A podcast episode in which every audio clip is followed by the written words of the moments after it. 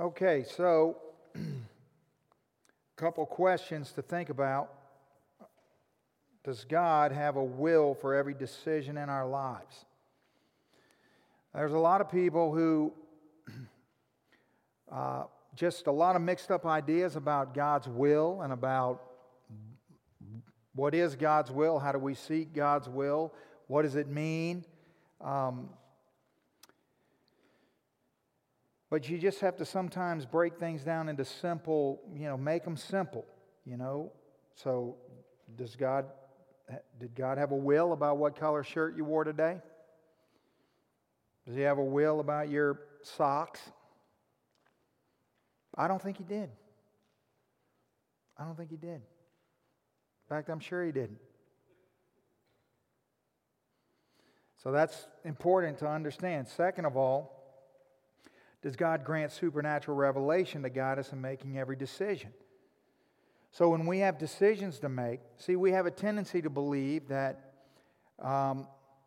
what most people do is seek God's will in these big, critical, life-altering decisions, and that's good. And we would think, God has a will about that because it's clearly important, it's clearly going to have ramifications on my life.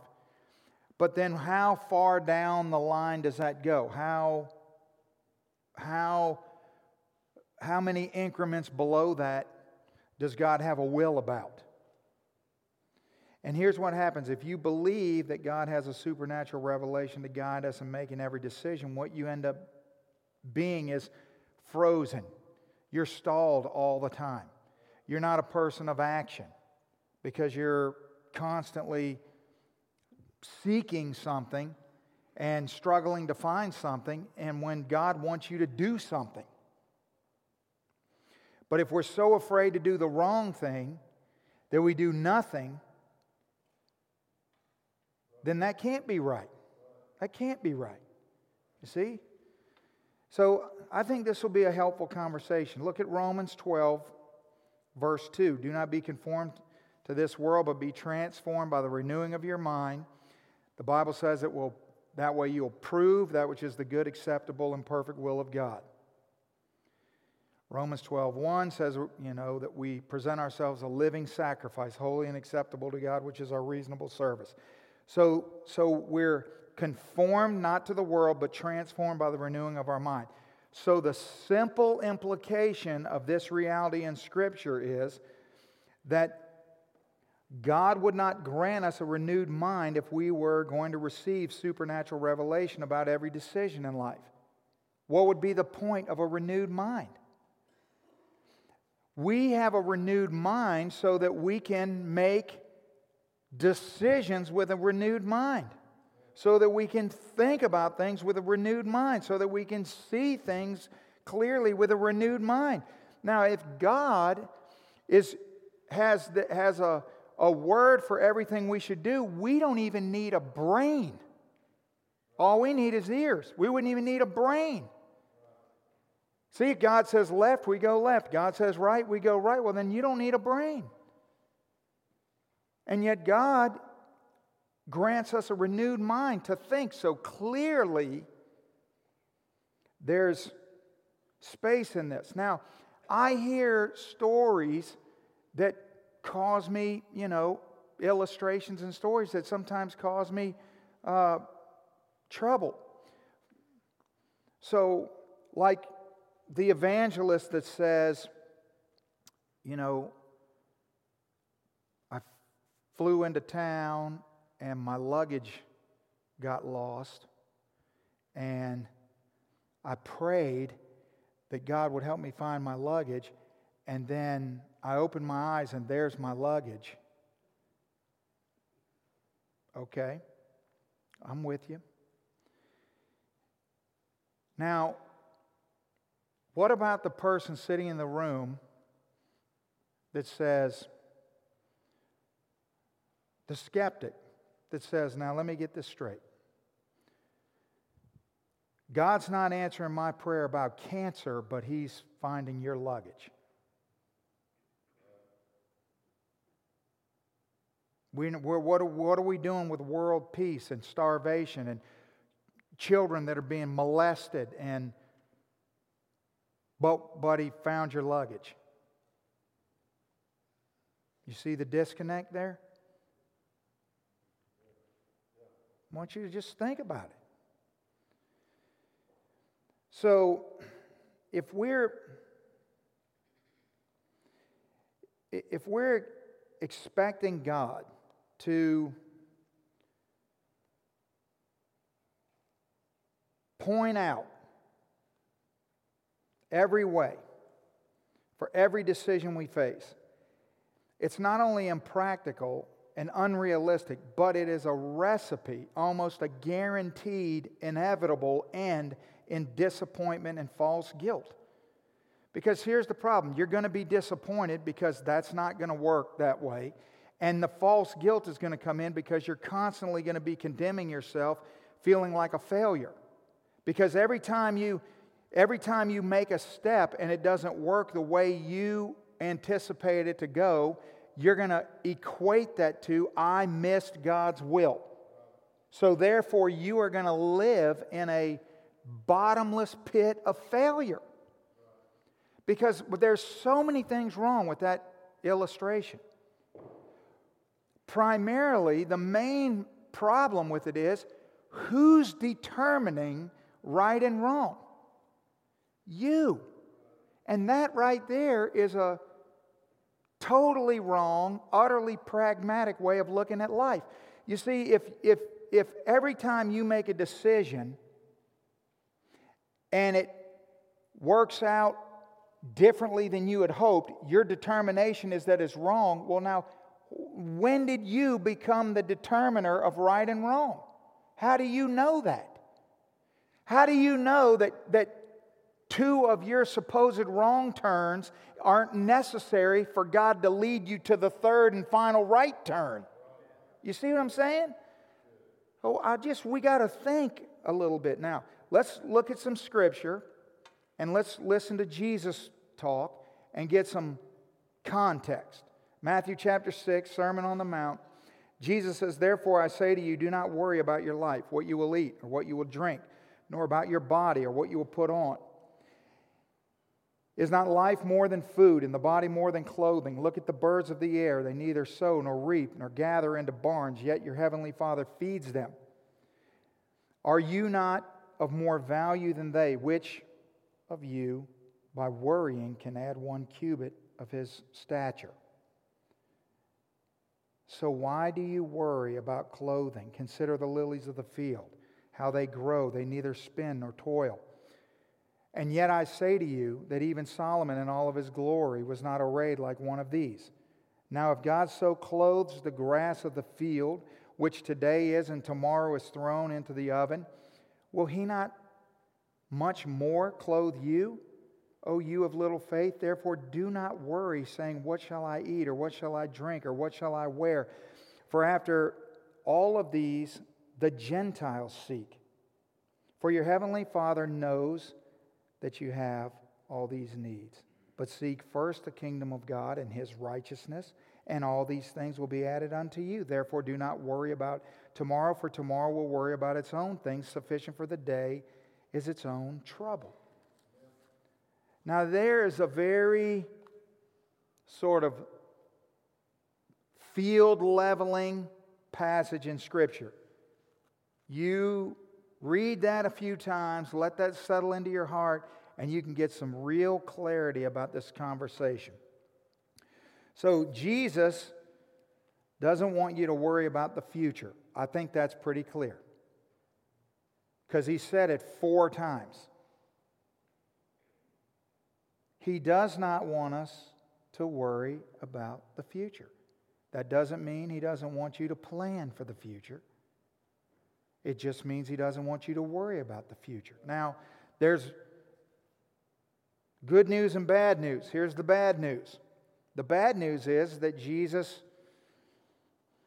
does not treat worry as a personality trait like many of us try to do, but as sin. And the key to understanding is probably the most overlooked statement he makes in that whole passage. when he just sort of seemingly tacks on the statement, for after these things the Gentiles seek. What he's saying is, to do this is to behave as if you don't know God. That is a very strong statement. He's not just saying, well, you know, you're just acting like... No, he's saying you are behaving as if you are a pagan. That's serious. So that's the bad news. Here's the good news. The good news is that because worry is a sin, God promises that He'll forgive us and He'll help us to change. And what a blessing that is.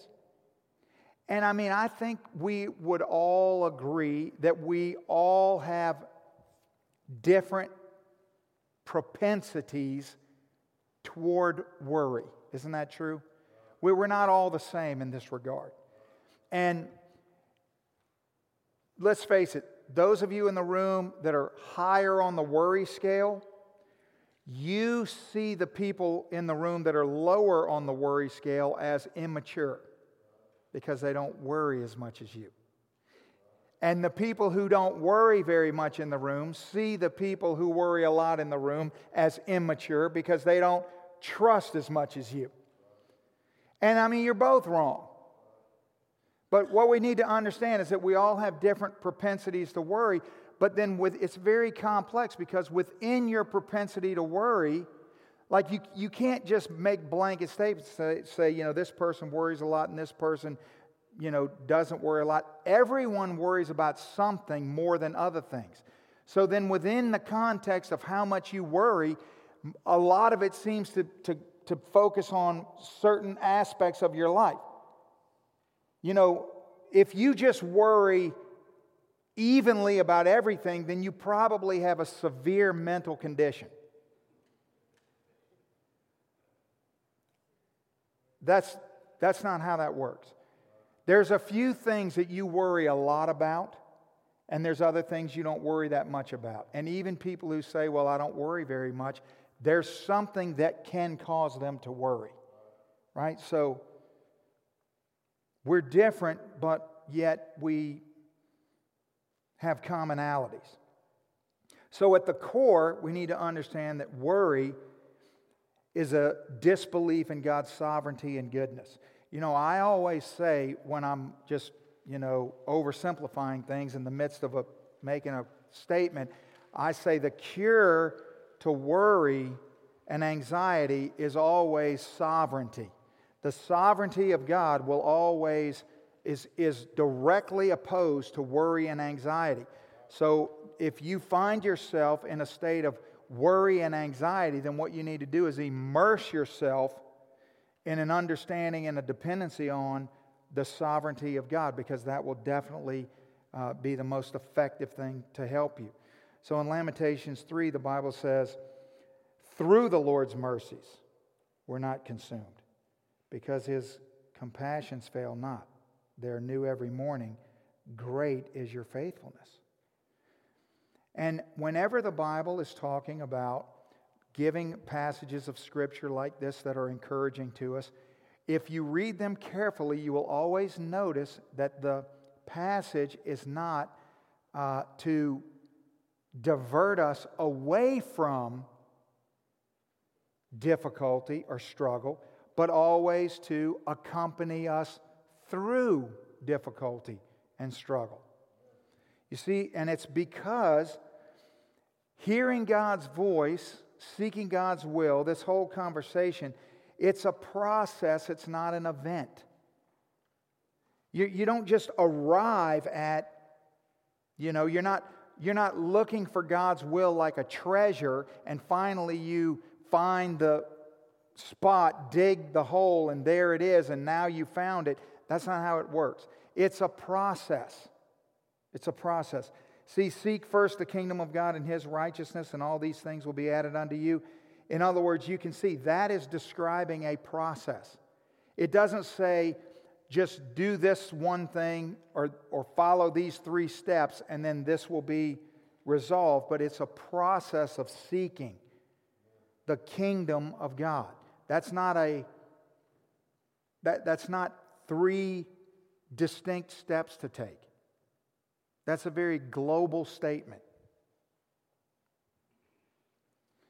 So when you're seeking to hear the voice of God or to find the will of God, what you're doing is understand you're not seeking a divine word, you're seeking Him.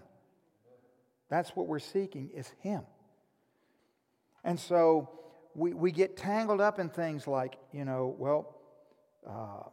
we think that, life hinges on these decisions about, who do we marry or where do we live or, things of where what is my career. But the question that God is asking is it's not that God's disinterested in any of those. He's clearly interested in all of those. But He's not primarily interested in all of those. What He's primarily interested in is, who are you seeking in who you marry? Who are you seeking in where you live? Who are you seeking in what career you choose? That's what He cares about. That's what He's operating in. And so you may be, God has an answer. He wants you to find His answer. You want the answer. You want to find His answer. So you agree on that, even though you're asking two different questions. It can still lead you to the same place. But it can also lead you to all kinds of other places too. See, we have to live our lives believing that all of our plans and strategies are subject to the immutable will of God. He is sovereign. And so, whatever it is we are endeavoring to do, they are under His authority. Okay? So, it doesn't matter what it is. Whatever you're trying to do, whatever your plan is, whatever your strategy is, whatever, it is under His authority. Okay? So now, here's the thing. Whether you're seeking His input or not has no bearing on the authority that it's under. You understand? See, it's under His authority whether you even care about that or not. It's still under His authority. So see, you can be in a rebellious state and, as a terribly untheological way of putting this in the past would be, you could be in a backslidden state pursuing the flesh, and that pursuit is still under the authority of God. It is. So God can allow or disallow anything. And that's important for us to understand. So in James chapter 4, here's a perfect example where we see, "Come now, you who say, today and tomorrow we will go to such and such a city, spend a year there, buy and sell, make a profit." And then James says, "Whereas you do not know what will happen tomorrow, for what is your life? Is it not a vapor that appears for a little time and then vanishes away? Instead you ought to say, if the Lord wills, we shall live and do this or that." Now, James is talking to believers. See, because this is true to everyone, whether you believe or not believe. But the way we know that James is talking to believers is because he says, instead you ought to say. Because if you're an unbeliever, you wouldn't say that, right? And so look at what we have. We have three components of what they're doing. They're self-assertive in their travel plans. The first thing, today or tomorrow we're going to go to such and such a city. They're self-confident in their time schedule. We're going to spend this amount of time there.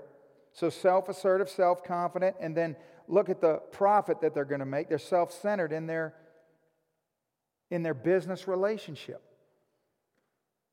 And so it's self.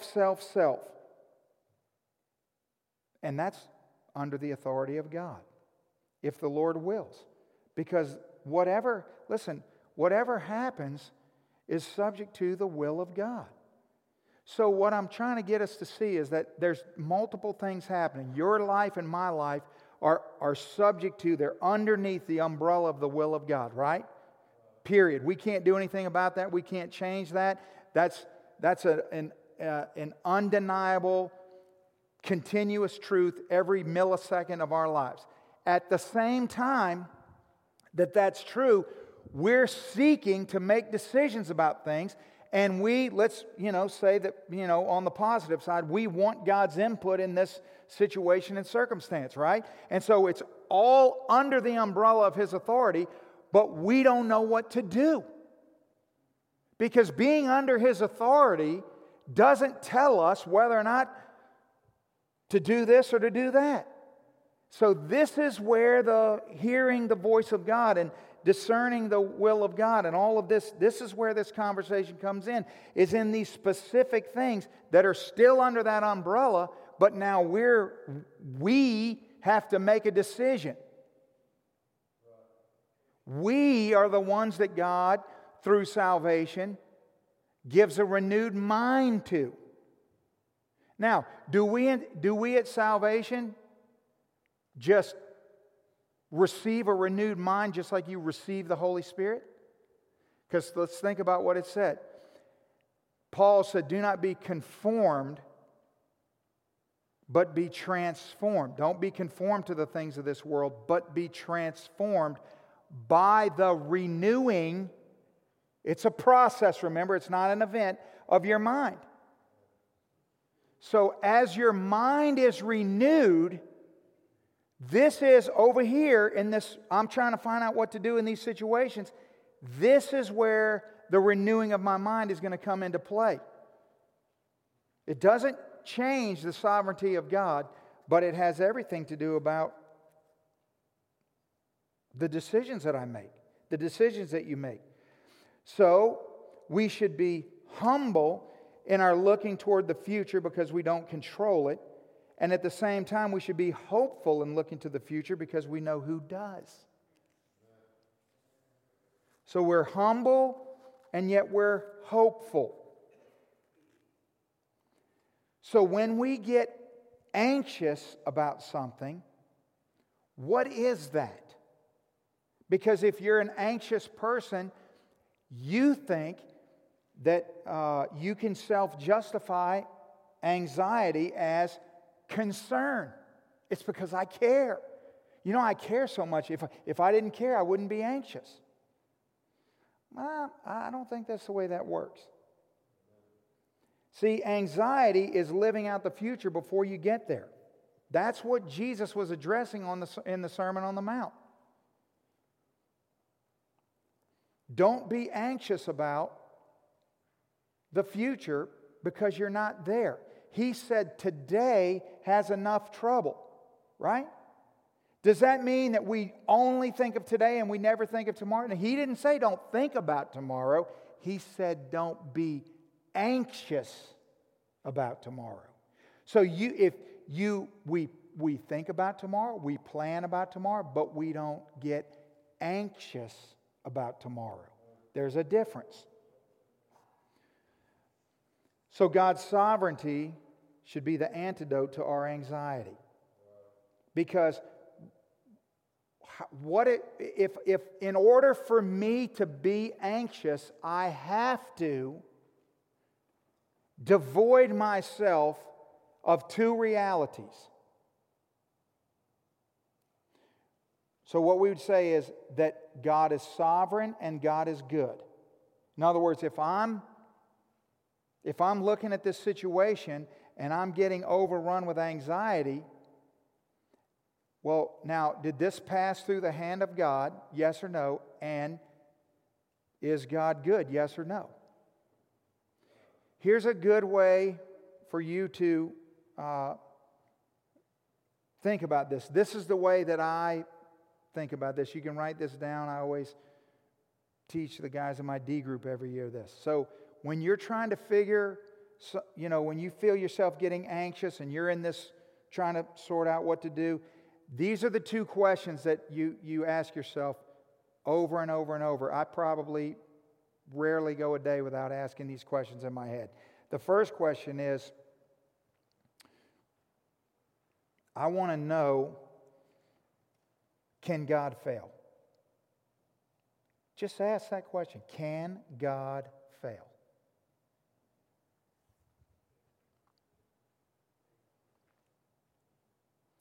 And then the second question is, does he love me?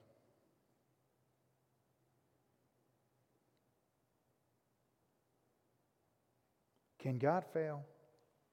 And does he love me? And you see that what it just centers my heart back where it needs to be. Because there's a lot of things that seek to, frustrate me and stress me out. And I mean, my life is, built around caring about things and people that I can't control, right? And so that's a perfect recipe for anxiety and stress. Can God fail? Does he love me?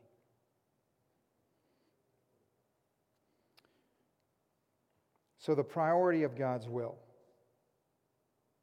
Well, now the worst thing that can happen to a saved person is to live a wasted life. That's the worst thing.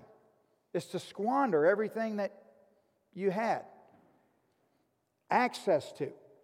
And there's only one way you're going to end up at a wasted life, and it's going to be fear. Fear is what's going to lead you. The path to a wasted life is paved with stones of fear. And then what happens is, so if we fear, we're afraid of what might happen, we're afraid of what could happen, we're afraid of, we're afraid to fail, we're afraid of this, we're afraid of that. So then we don't do anything. We're not going to take what we perceive to be a risk. It's going to lead to a multitude of problems, because there's real horror in ending up at the end of a self-centered, superficial life. You know what a self-centered life is and superficial life is? Is that I just played it safe the whole way.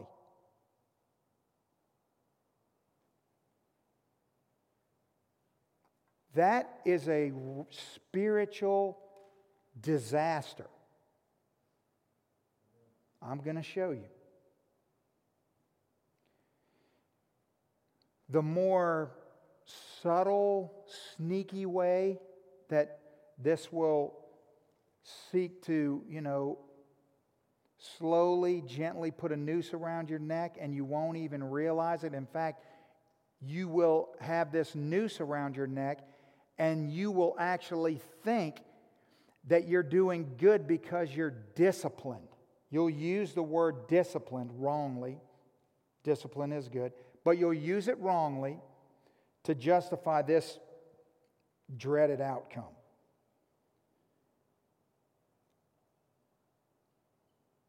Why is it so bad spiritually to be a slave to routine? Now notice, I'm not saying it's bad to have a routine. Lord, I have lots of routines. I'm a big believer in forming good habits. They're great for your life. You want to do that. But you better be careful you don't become a slave to routine. Because when you become a slave to routine, what that does is it lulls you right into this self-centered, superficial life. Because see, what determines, here's my question. What determines what you are willing or unwilling to do? Your routine? That's a disaster. Your safety, that's a disaster, because how do you know what's safe? I always think about the guy who was afraid to go outside because it was so dangerous, so he stayed in his house all the time. And his wife came home, and the house was in a bazillion pieces, and there was smoke billowing out of the top of it, and she walks up and asks the firemen and the police officers what happened. They said a meteor struck it. And there he was, safe and sound in his living room. You see what I'm saying? It's because, again, when you say, I'm not going to do this because this isn't safe, that's not necessarily wrong, but because you may understand through a renewed mind what is safe and not safe. But if you're determining that, then you are operating above your pay grade. You don't have those credentials. You see? What you better do is, if you think it's safer to stay at home, you better have that on the authority of the one who controls the meteors. See what I'm saying?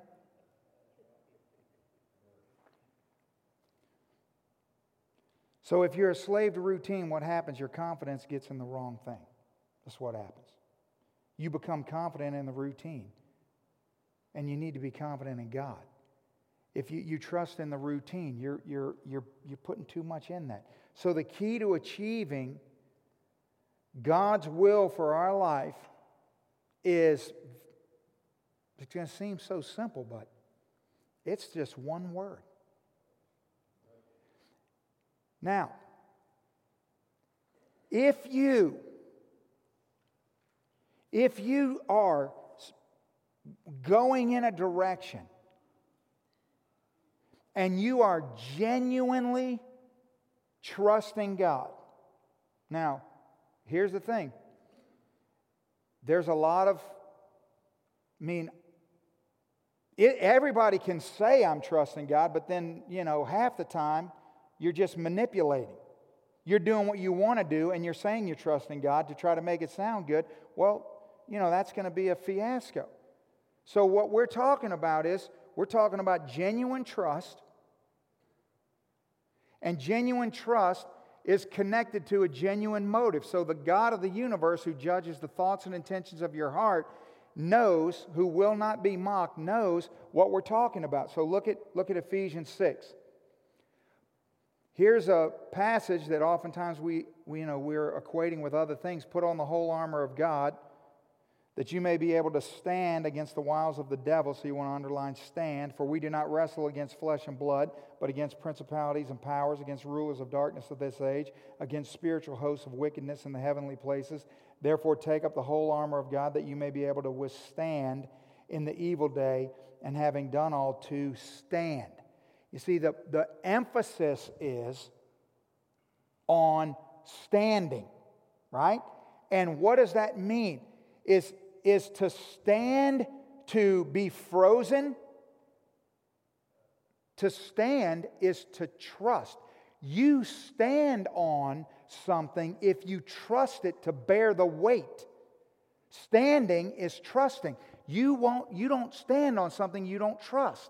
So to stand is to trust that it will sustain you, that it will hold you up, that it will... And so as we face these spiritual battles, we put on the armor of God, but all of it is predicated on trusting in the armor that you put on. If you put armor on and don't trust in the armor, then it's going to be a fiasco.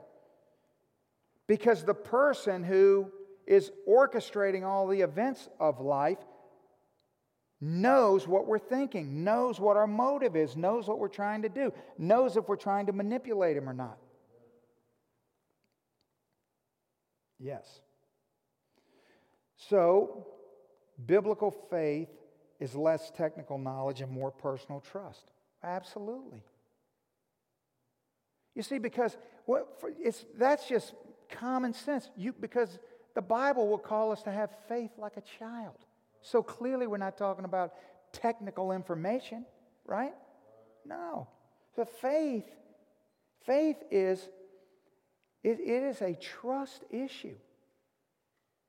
The only technical information that is necessary for faith is what it is you're standing on, what it is you're trusting in. That's it. That's it. You don't have to know anything other than, I am trusting, standing on the God of the Bible. That's biblical faith. That's the faith of a child. And not only that, Romans 5, but we also glory in tribulations, knowing that tribulation produces perseverance, and perseverance character, and character hope. So here we see that what happens is, as we start to read the Bible, and now our mind is being renewed, the process of renewing is coming through the passages of Scripture, right? And so through this renewing, what we're developing is this a renewed mind understands that, guess what?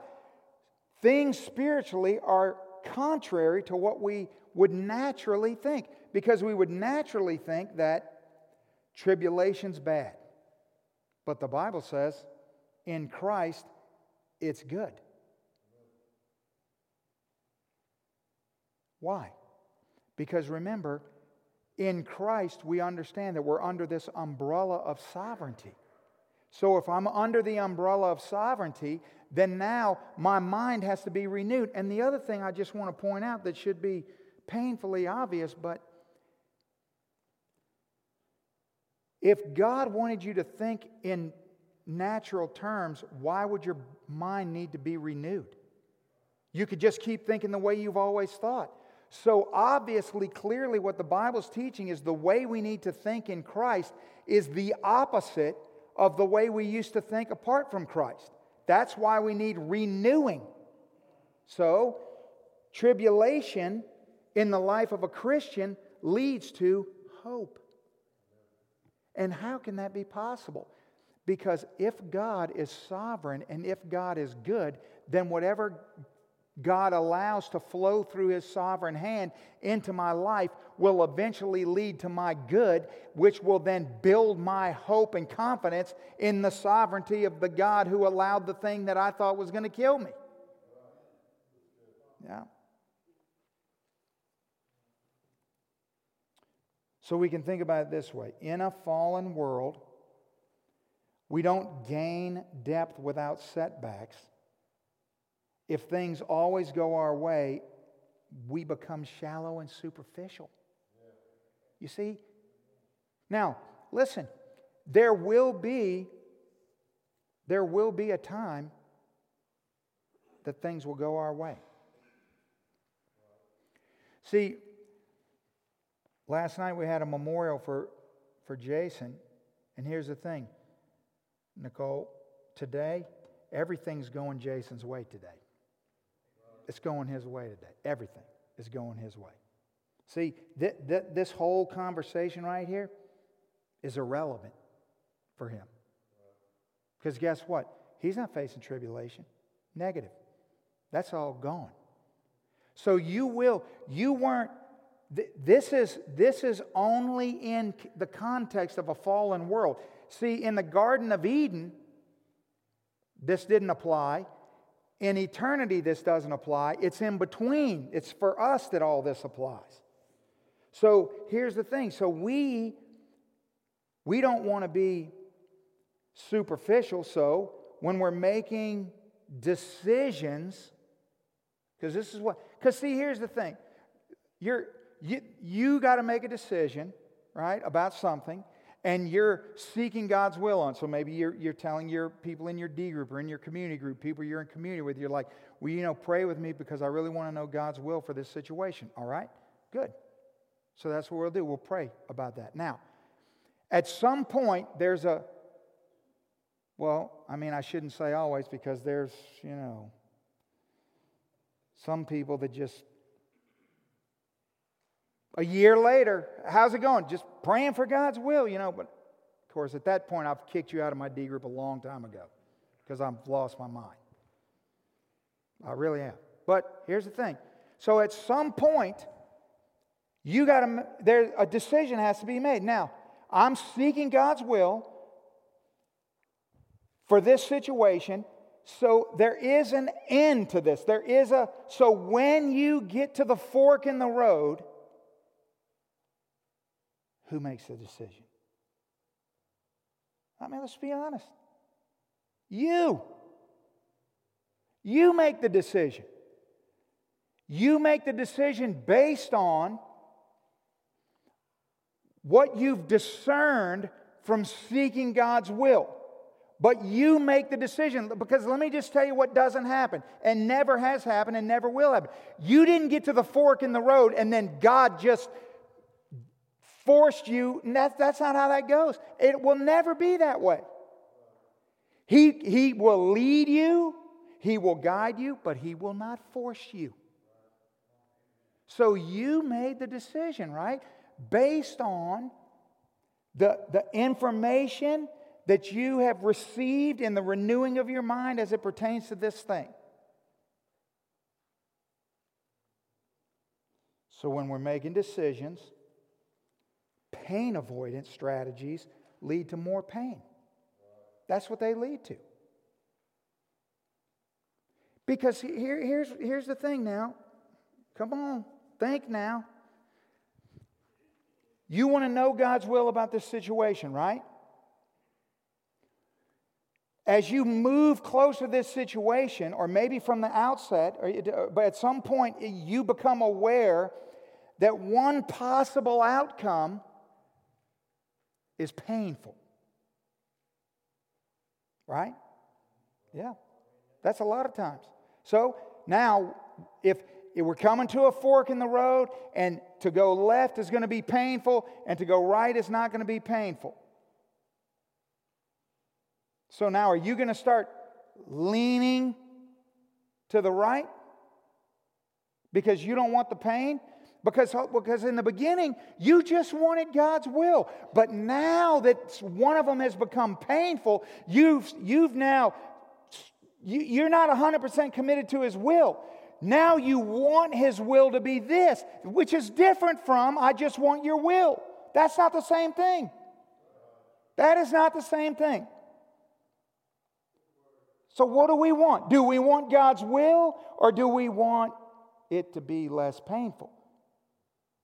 Now, you can ask God for less painful. There's nothing wrong with that. See, the reality is, here's the reality. You're moving to this decision. Pain's over here. Not painful's over here. God doesn't want you to want the pain, because then you're weird. God doesn't want you to be unwilling to take the pain and only go the easy way, because then you're shallow. So He doesn't want you to be weird or shallow. He wants you to be committed and open to whatever He may do. Right? Okay? And in that situation,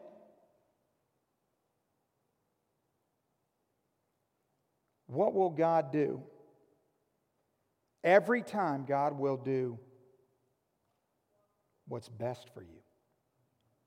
I don't know which way it'll be, because I'm not God. I don't know that for me, so I certainly don't know that for you. But He will do what's best for you. But here's the thing. You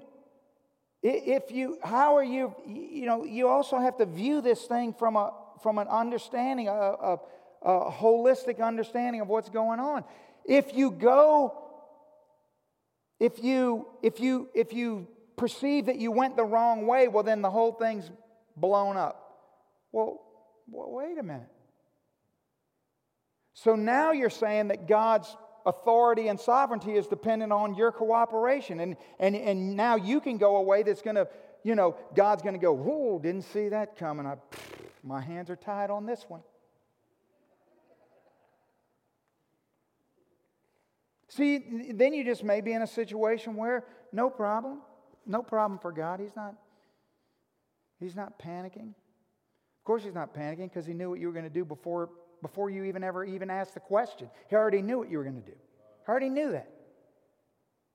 And He's already got the 10 things ahead of that already laid out. Because remember, in Psalm 139, you're fearfully and wonderfully made, formed in your mother's womb, and the days are laid out for you before there were any. The steps are laid out for you before there were any. They're already laid out, because He already knows. So He's not panicking about that. But now, does that mean that we can just do whatever we want to do? Well, of course not. Of course it matters. So what we want to do is we want to seek His will.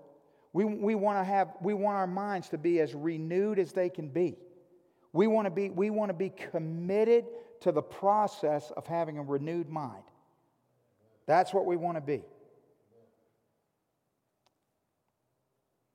Yeah, C.S. Lewis always talked about how God whispers in our pleasures, He speaks in our conscience, but He shouts in our pain.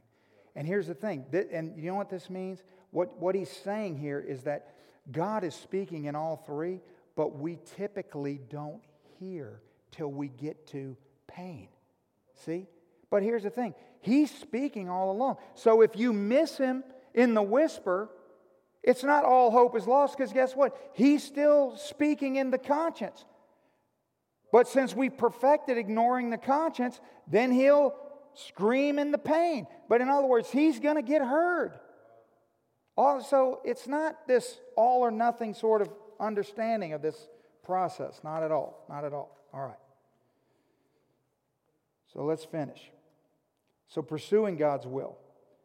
So God's will should be understood as a way of life. It's not this event, this emergency situation. It's how we live. Because renewing of our mind is just another way of saying sanctification. That's the will of God, is our sanctification. To be sanctified is to be conformed into the image of God. So to have our mind renewed is simply growing deeper in our understanding of the character and nature of God. These are why I'm constantly talking about the sovereignty of God and the character and nature of God. And because these are the things that are the most important. Listen, after salvation, the sovereignty of God is to me the central thing you've got to understand, or the Bible is going to be just a big puzzle to you. Now, nothing's going to make sense apart from that. So what God wants, He wants me to do is something I don't want to do. Now, what if that happens? What if God wants me to do something I don't want to do?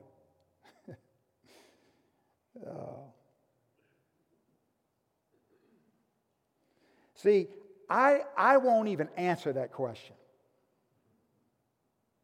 I'm not going to tell you what I think when someone asks me that question, because it's completely unpastoral of me to think that. But I don't answer it. I just pull a Jesus and you know, give you another question to try to get you off of where you are. See, the question is rooted in a lack of understanding of the character and nature of God. You see, if you're saying, what if God wants me to do something I don't want to do, then you haven't asked, can God fail and does God love me? You see that? Can God fail? Does God love me? I mean, it just solves it. That question cannot be in my vocabulary. Because who cares? Since when is my desire to follow my flesh? So that's what that is. See, if God wants me to do something I don't want to do, it's saying, well, that's saying, well, what if God wants me to do something my flesh doesn't want to do? Well, duh. Hebrews chapter 12. If we endure chastening, see, here's another renewed mind passage, then God deals with us as sons. See, what a loving statement that is. For what son is there whom a father does not chasten? But without chastening, of which all have become partakers, then you are illegitimate and not sons. Furthermore, we have had human fathers who corrected us, and we paid them respect. Shall we not much more than readily be in subjection to the Father of spirits and live? So in other words, that's a renewed mind understanding that chastening is loving. Chastening is good. So therefore, if my flesh doesn't want to do it, well then Paul would say yes, because our flesh needs to be beat into subjection, right? Yes, we don't want to follow our flesh, because the reason we needed a Savior is because we were reaping what happens when we follow the flesh. So our imaginations are deficient in an infinite way and unable to picture what God's best for us is. That is just got to be one of the truest things you could ever say. I mean, we cannot imagine, cannot begin to imagine what God's best is for us in this life. The reason we only know what we know about heaven is because if God dropped a manual on heaven out of the sky, and I picked it up, found it, and started reading it, immediately my brain would explode into 1 billion pieces. I can't handle it. I don't have any parameters in which to hold it.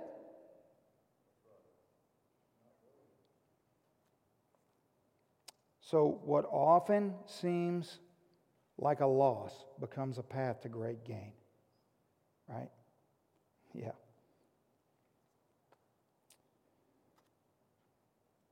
I literally was working on this today and I was thinking, is Pam and Philip going to be here tonight? I mean, is this not like your story? What seems like loss is the path to great gain? Like, yes. This is, I mean, we see that happening in people's lives all the time, where we think, oh my goodness, you know, everything's falling apart, but it's the path to this just extraordinary situation that we could never have fathomed in 1 million years. We couldn't have dreamed it up. And God's going, just trust me, trust me, trust me, trust me. And it's the pain that's getting us where we need to be. And that doesn't mean that when we're in the pain, we're like, saying, oh, I love this, I love this. No. We hate it and it hurts. We're realistic about it. For if indeed for a few days we're chastened, it seems best to them, but He, for our profit, that we may be partakers of His holiness. Now no chastening seems to be joyful for the present, but painful, nevertheless, afterwards it yields a peaceable fruit of righteousness to those who have been trained by it. It's renewed understanding. So see, listen, if you're here tonight and you're saved, Christian, God's will for you to be sanctified and to become more like Jesus. That's what He wants for you. He wants you to be more like Jesus. And so, discerning the events and circumstances of your life through the lens of the sovereignty of God, and then making decisions through your renewed mind's understanding of, because here's the thing, how do you know if you're being like Jesus? The only way you can know that is you have to know something about Jesus. So the more you know about Jesus, which is the way I say the character and nature of God, because what's the revealed character and nature of God? Jesus. So the more you know about Jesus, guess what? So if you want to ask yourself, how are there these people that always know what to do? Here's why. It's not that they always know what to do. It's that they know the character and nature of Jesus, so when they walk up to the fork in the road, their knowledge of Jesus says, Jesus would do this. That's all it is. That's all it is.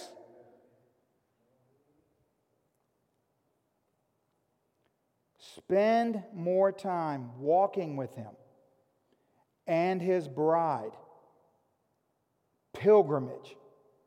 Seeking to obey His clear will as you trust His sovereign will. And go and do something, see? So here's what I'm saying. Abide in Him. Walk pilgrimage with His people. Abide in Him. Walk with His people. And then the whole rest of that is about motive. In other words, you're seeking to obey. My goal is not to do what I want to do. I want to obey. That's what I want to do. Amen? So, if we know God can't fail and we know God loves us, hey, tomorrow you feel this dark cloud coming over you Ask those two questions. I'm telling you, it's like my lifeline. It's my lifeline. Let's pray. Father, thank you for your word. God, we're grateful for you. Thanks for letting us have this conversation.